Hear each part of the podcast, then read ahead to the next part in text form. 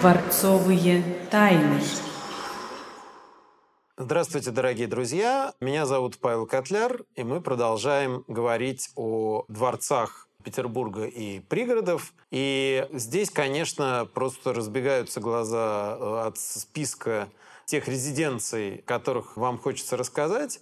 Но я позволю себе начать немножко субъективно, не с Зимнего дворца, как с главной резиденции императорской главного здания Эрмитажа сейчас, а с моей любимой пригородной резиденции, с Петергофа, где я проработал более 10 лет и который является до сих пор э, очень важным для меня объектом исследования. Поэтому я постараюсь в ходе нашего разговора осветить не только какие-то вещи системно образующие из истории Петергофа как императорской резиденции, но и поделиться с вами, естественно, каким-то своим авторским взглядом, где-то опытом, историями из работы в нем. Потому что в Петергофе я работал как экскурсоводом, так и научным сотрудником, куратором, э, создавал документацию, научную документацию, которая сопровождала реставрацию.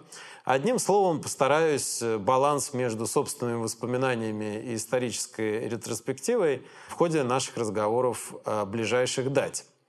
Но, как мы говорили в вводной лекции, мы попытаемся этот разговор сделать проблемным. Иными словами, о чем по истории России, по истории мировой культуры может сказать пример Петергофа как резиденции. Во-первых, Петергоф из пригородных резиденций вокруг Петербурга расположенных – является по площади парков, которые составляют этот комплекс, и по количеству музеев, входящих сейчас в музей-заповедник Петергоф, является, в общем-то, крупнейшим. И это единственный из э, пригородов, где можно проследить историю России, начиная от Петра Великого до Николая II без исключений. В то время как, скажем, в Царском селе, тоже возникшем в Петровское время, чуть младше Петергофа. В общем, о Петре Первом говорить можно, ну, очень мало где, скажем, показывать, да. Ну, в частности, на примере, возможно, янтарной комнаты восстановленной, потому что янтарная комната была подарена в свое время именно Петру Великому, но в царское село переведена уже его дочерью Елизаветой Петровной. Словом, все равно э, в царском селе Петровской истории не чувствуется, не ощущается – в Петергофе же она представлена очень ярко. И таким образом, э, как отмечали еще э, выдающиеся искусствоведы в дореволюционное время, круга Александра Николаевича Бенуа, например, и сотрудники э, редакции таких журналов, как «Старые годы» и «Аполлон», все они отмечали, что с точки зрения полноты ретроспективы имперской истории России среди дворцов, парковых ансамблей пригородов – Петергоф является, пожалуй, наиболее полным. Что, конечно, не говорит о том, что он, скажем, главнее или ярче других. Я в этом смысле при всем моем субъективном отношении к Петергофу прекрасно отдаю себе отчет в его, скажем так, минусах и в исключительной ценности других пригородов, того же Царского села, Павловска, Орененбаума, Гатчина, естественно, и других. Но, тем не менее, вот эта полнота картины и петровский дух Петергоф сильно отличают. Он был основан в 1705 году. Это довольно условная дата. Э, вообще это забавно смотреть, э, как отмечались разные юбилеи населенных пунктов в течение 20 века. Ну, например, 200-летие Петергофа было отмечено в 1909 году, э, его 250-летие в 1964 а 300-летие в 2005. Если вы внимательно следите за цифрами, то выяснится, что каждые 50 лет менялась как бы дата основания Петергофа. То это бралось с начала строительства дворца, то еще что-то. А в итоге, как сейчас и принято, потому что в случае с историческими памятниками местами принято не скрывать возраст и молодиться, а наоборот, всячески удревлять. И, соответственно, первое упоминание о каком-то населенном пункте уже становится вот таким местом, что ли, точкой, точнее, рождения, от которой все движется.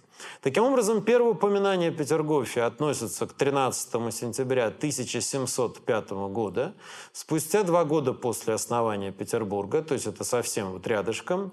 Упоминание это встречается в походном журнале, или, как тогда говорили, юрнале Петра Великого.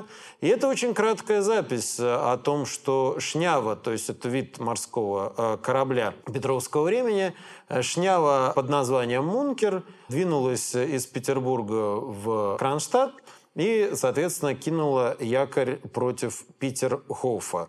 Таким образом, этот населенный пункт впервые был упомянут. О чем это говорит? С одной стороны, о том, что это одно из э, старейших, э, получается, петровских мест в городе. И то, что мы уже упомянули, про Петровский дух и его уникальность. Потому что если вы хотите почувствовать себя в гостях у Петра Великого, то как раз э, я бы выделил три места. Это Зимний дворец Петра Первого на Дворцовой набережной. Это площадь у Петропавловского собора, Петропавловская крепость, особенно так, когда там нет людей, но при этом э, бьет карельон. И это дворец Монплезир в Петергофе, э, дворец Марли в Петергофе, Петергоф в принципе. То есть вот там Петровское начало XVIII века энергетика и памятники во многом сохранились. С другой стороны, вот это упоминание от 1705 года должно напомнить о том, что, в общем, Петербург и окрестности все-таки не на абсолютно пустом месте создавались Петром Великим. И, естественно, какие-то на месте Петергофа сооружения – Э, существовали и до этого. То есть населенные пункты на южном берегу Финского залива появляются впервые не при Петре Первом. Они были, естественно, и раньше. И, например, в собрании библиотеки Академии наук Петербурга хранится достаточно много шведских карт 17 века, когда эта земля контролировалась Швецией, на которых вполне можно даже рассмотреть и сделать совмещенку, совмещенный план ситуации расклада нынешней топографии, да, то есть топографическую съемку нынешнего юго-запада Санкт-Петербурга или районов Стрельный, Петергоф, Ломоносова, совместить с тем, что там было еще до основания Петербурга, и мы получим и усадьбы шведских генералов, и какие-то местечки с лютеранскими приходами, например, с кирхами. Ну, то есть какая-то инфраструктура здесь все равно была, и археологически доказывается, что на месте Петергофа есть где-то фундаменты, где-то какие-то монеты, то есть находки, говорящие о жизни там до этого. Самое шокирующее с точки зрения такой древности находка – это клад, который был в Петерговском Нижнем парке, западнее дворца Марли, найден буквально накануне начала Великой Отечественной войны – и это был клад из арабских, в первую очередь, монет X-XI веков.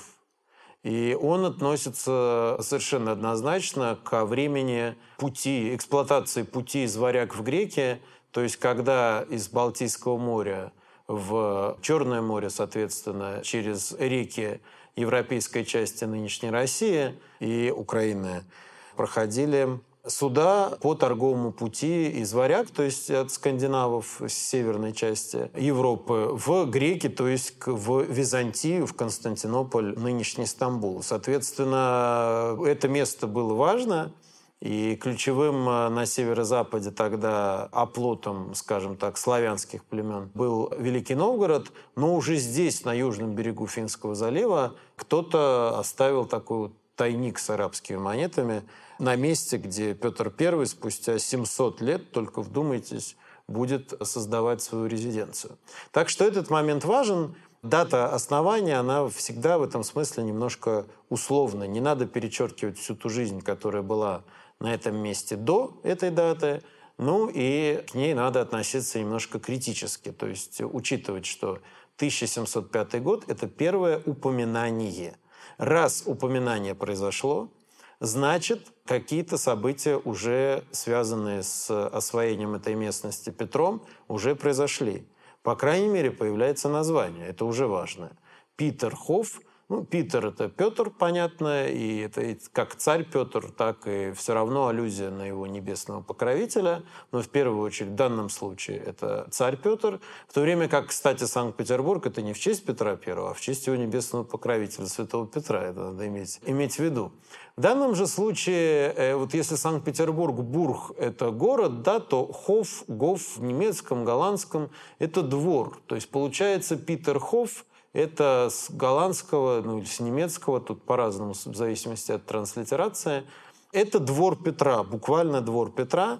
То есть это главная в данном случае резиденция, где его царский на тот момент еще двор, то есть Петр еще, я напомню, не провозглашен императором. Война со Швецией, по сути, только началась. Империей Россия станет по итогам этой войны спустя 16 лет только после описываемых сейчас мною событий. Так вот, этот царский двор, который включал в себя, естественно, семью, сподвижников, ближайших приближенных, которые в этой резиденции могли проводить лето. И вот здесь важный момент, э, потому что принято Петергоф, начиная с момента своего создания, сравнивать неизбежно с Версалем и с другими европейскими резиденциями. И я помню, в свое время журналистам очень часто давал комментарий по поводу того, является Петергоф русским Версалем или нет. Я отлично помню момент, когда мне позвонили, я иду по коридору филологического факультета из ПБГУ, мне позвонили из одного очень известного журнала и сказали, пожалуйста, дайте срочно комментарий, что Петергоф – это русский Тиволи, вилла Десте в Тиволи под Римом, одна из ключевых фонтанных резиденций Италии. Я то спросил, а почему вам нужен этот комментарий? Мы готовим русско-итальянский номер, там фонтаны, здесь фонтаны, нам важно как-то связать. Вот из-за таких журналистских в том числе или недобросовестно исследовательских клише, а иногда из-за, э, что даже более важно, из-за устойчивости бытования культурного мифа рождаются какие-то словосочетания, которые потом создают ложную ретроспективу в плане восприятия последовательности событий. Что я имею в виду? Петергоф вполне можно назвать русским Версалем с какими-то оговорками. Версаль – это э, ну, величайшая, что тут говорить, величайшая дворцово-парковая резиденция в мире, которая появляется за 50 лет до Петергофа, это середина 17 века, во Франции, недалеко от Парижа, и является ну, таким прародителем, что ли, всех ключевых императорских, королевских, герцогских, э, как хотите, резиденций XVIII века, даже XIX века и дальше в Европе.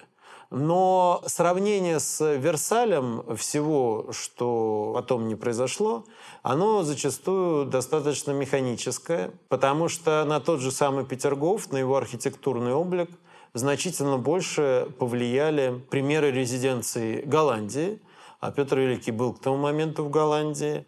Если вы так, побываете, например, в местечке под названием Хэтлоо в Нидерландах, то там в архитектуре вполне вы петровские отголоски Петербурга и Петергофа как следствие увидите. Ну, понятно, что в данном случае отправной точкой как раз и будет Хэтлоу, а не наоборот, я имею в виду трансфер и заимствование будет, конечно, из Голландии э, сюда. Или же немецкие резиденции. И, в принципе, если мы посмотрим на гравюры XVIII века, то тот же самый Большой Петерговский дворец при Петре очень похож как раз на немецкую, скорее, резиденцию.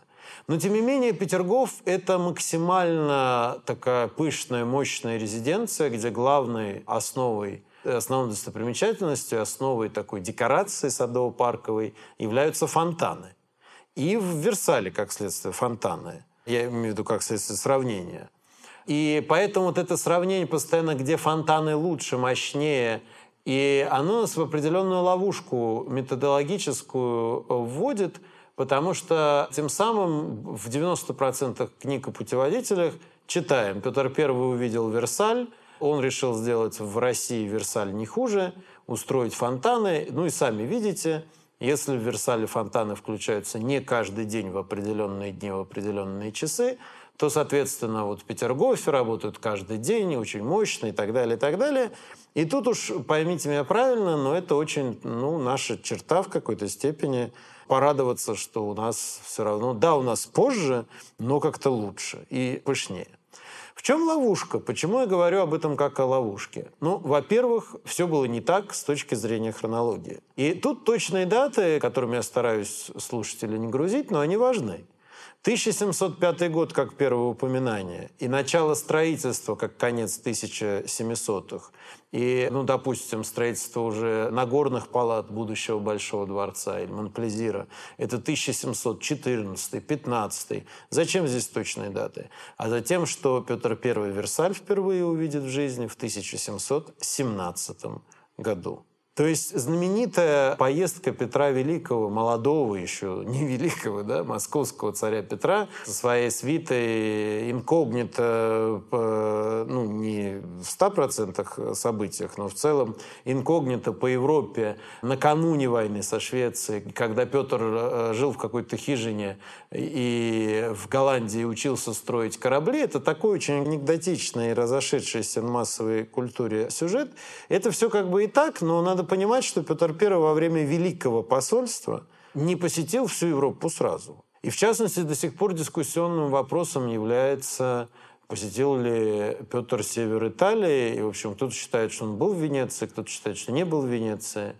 Но факт остается фактом, что вот тогда Петр I-то в Версале не был и во Франции не был в ту грандиозную поездку, когда он строил корабли. Почему это важно? Да потому что если бы он тогда до Франции доехал, он бы как раз состоялась бы фантастическая встреча Петра Великого и как раз Людовика XIV, короля Солнца, который Версале создает. И тогда Версаль бы показывал Петру непосредственно а, его создатель Людовик XIV. И это, конечно, фантастически пофантазировать об их встрече, потому что в нашем сознании они по разным полочкам где-то находятся, а на самом деле они, в общем, современники. То есть Петр младший современник Людовика XIV или Луи по-французски, естественно, вернее, 14 -го. Соответственно, Петр побывал во Франции уже после смерти Людовика XIV.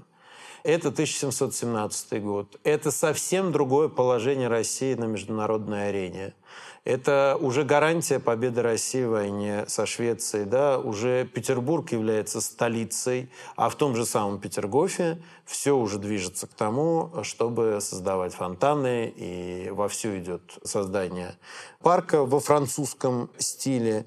Вот этот момент он важен. Хотя, естественно, никто не будет отрицать, что поездка Петра во Францию, его впечатления повлияют на корректировку облика Петергофа, на те замыслы, он многое воспримет из этих впечатлений. Что-то отразилось в топонимике, например, недалеко, относительно недалеко от Версаля была другая французская резиденция э, Марли-Леруа, то есть э, королевский Марли, и в память о пребывании своем в Марли Петр Великий называет свой небольшой дворец и часть Нижнего парка Петергофа, которая в западной части ансамбля сейчас находится, и так и называет Марли. Естественно, впечатление от Версальского дворца и Версальских фонтанов, оно влияет на выбор затем сюжетов для фонтанов и в Петергофе. Но механического такого переноса и, скажем, посещения Версаля как отправной точки для создания Петергофа не было. К моменту посещения Версаля Петергоф уже вовсю создавался, а основная сеть, скажем, планировки ансамбля, она, в общем, Петром уже была задумана – а дворец Монплезир практически в центральной части уже закончен. Так что я бы здесь предостерег от вот такого упрощения. При том, что я, показывая вам сложную картину, рискую сам себе противоречить, потому что надо же понимать, что не только личное впечатление могло быть основой для влияния. Естественно, еще до того, как Петр посетил Версаль, он, конечно, о версальских фонтанах и о дворце знал, благодаря книгам, богато иллюстрированным печатной графикой изданиям, когда говорили «увражи», и разные гравюры с э, версальскими фонтанами, они были в России, существовали. Это важно понимать, и, естественно, он был у Версаля наслышан. Но ловушка сравнения Петергофа и Версаля не только в том, чтобы упростить идею Петра о создании этой резиденции – и такую ложную выстроить хронологическую цепь. Ловушка еще заключается как раз в этом, честно говоря, меня даже раздражающем противостоянии и попытке вот показать, кто где лучше или хуже. А жизнь так сложилась, что в Версале я впервые побывал, когда в Петергофе уже перестал работать. И говоря о Версале, показывая людям Петергоф, мне всегда казалось, что а, ну, я по книгам имею какое-то представление, но, естественно, это представление очень умозрительное. Многие из моих экскурсантов в Версале уже были, и, кстати, почти всем он не нравился – и это тоже в какой-то степени такая вот наша черта, что нет вот этой какой-то мощи, пышности и желания, ну, как-то вот показать, что вот да нет, вот у нас все-таки лучше. Оно в этих репликах, которые я слышал от людей, присутствовало. Хотя для многих, например, Версаль был совершенно терра и с какой-то регулярностью можно было слышать реплики экскурсантов в конце экскурсии, недовольных, что вы упоминали какой-то Версаль, почему мы там не были, то есть почему мы его не увидели, вы нам что-то показали, а Версаль не показали. И в итоге ты учишься пояснять какие-то вещи, сразу на входе, то есть то, что Версаль находится во Франции. Но когда я в итоге в Версале побывал, я, естественно, был абсолютно потрясен и понял очень многое так задним числом, что выстраивание иерархии – это всегда опасная штука, и вот это лучше-хуже – это неправильная история. Но я же не случайно начинаю наш цикл по существу с Петергофа и объяснил, почему. То есть все равно мы иерархии выстраиваем. Все равно у нас есть какие-то приоритеты. Они объясняются либо субъективным опытом, личностными какими-то характеристиками. Ну, в общем, я боюсь показаться субъективным и здесь, но, конечно, если выстраивать иерархию резиденции, э, Версаль будет номер один в принципе и в Европе, и для Петергофа. И если так уж вот то на чистоту, то с точки зрения выдержанности, абсолютной гармонии, то есть это одно из величайших произведений искусства в мире вообще в принципе. И версальские коллеги как-то очень э, тонко в разговоре со мной в Петергофе заметили, что когда я посетовал на это постоянное сравнение, они сказали, что ну, нельзя сравнивать просто, потому что Петергоф – это сад Нептуна – а Версаль – это сад Аполлона. Это чисто французская фраза, потому что она может показаться, что ничего не сказали конкретного, а на самом деле сказали очень тонкую, точную вещь, которую надо осмыслить. Петергоф – это действительно сад Нептуна, это сад, где вода является главным.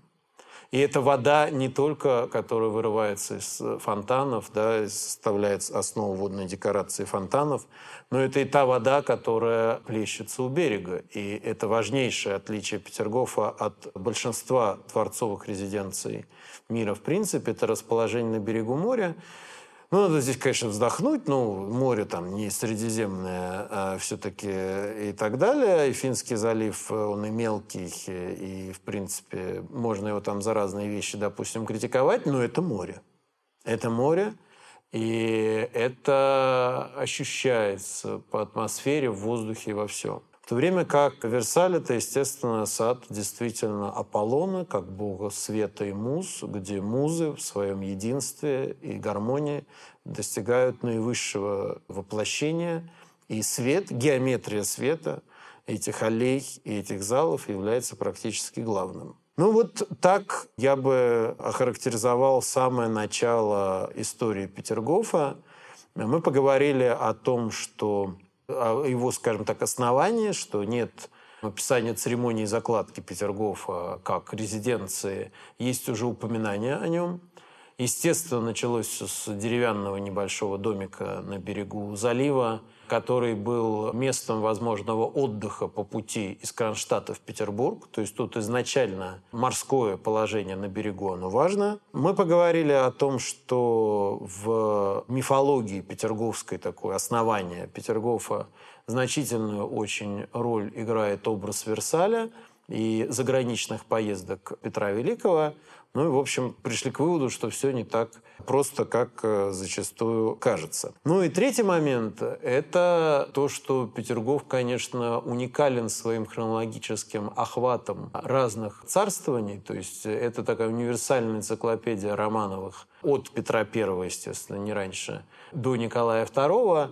и о Петровском Петергофе, который так отличает его от э, царского села и других резиденций, мы еще довольно много будем в последующих передачах говорить. В следующий раз поговорим о дворцах Петра I в Петергофе, ну и о принципах его э, строительства при Петре. Спасибо вам за внимание. С вами был Павел Котляр и до новых встреч.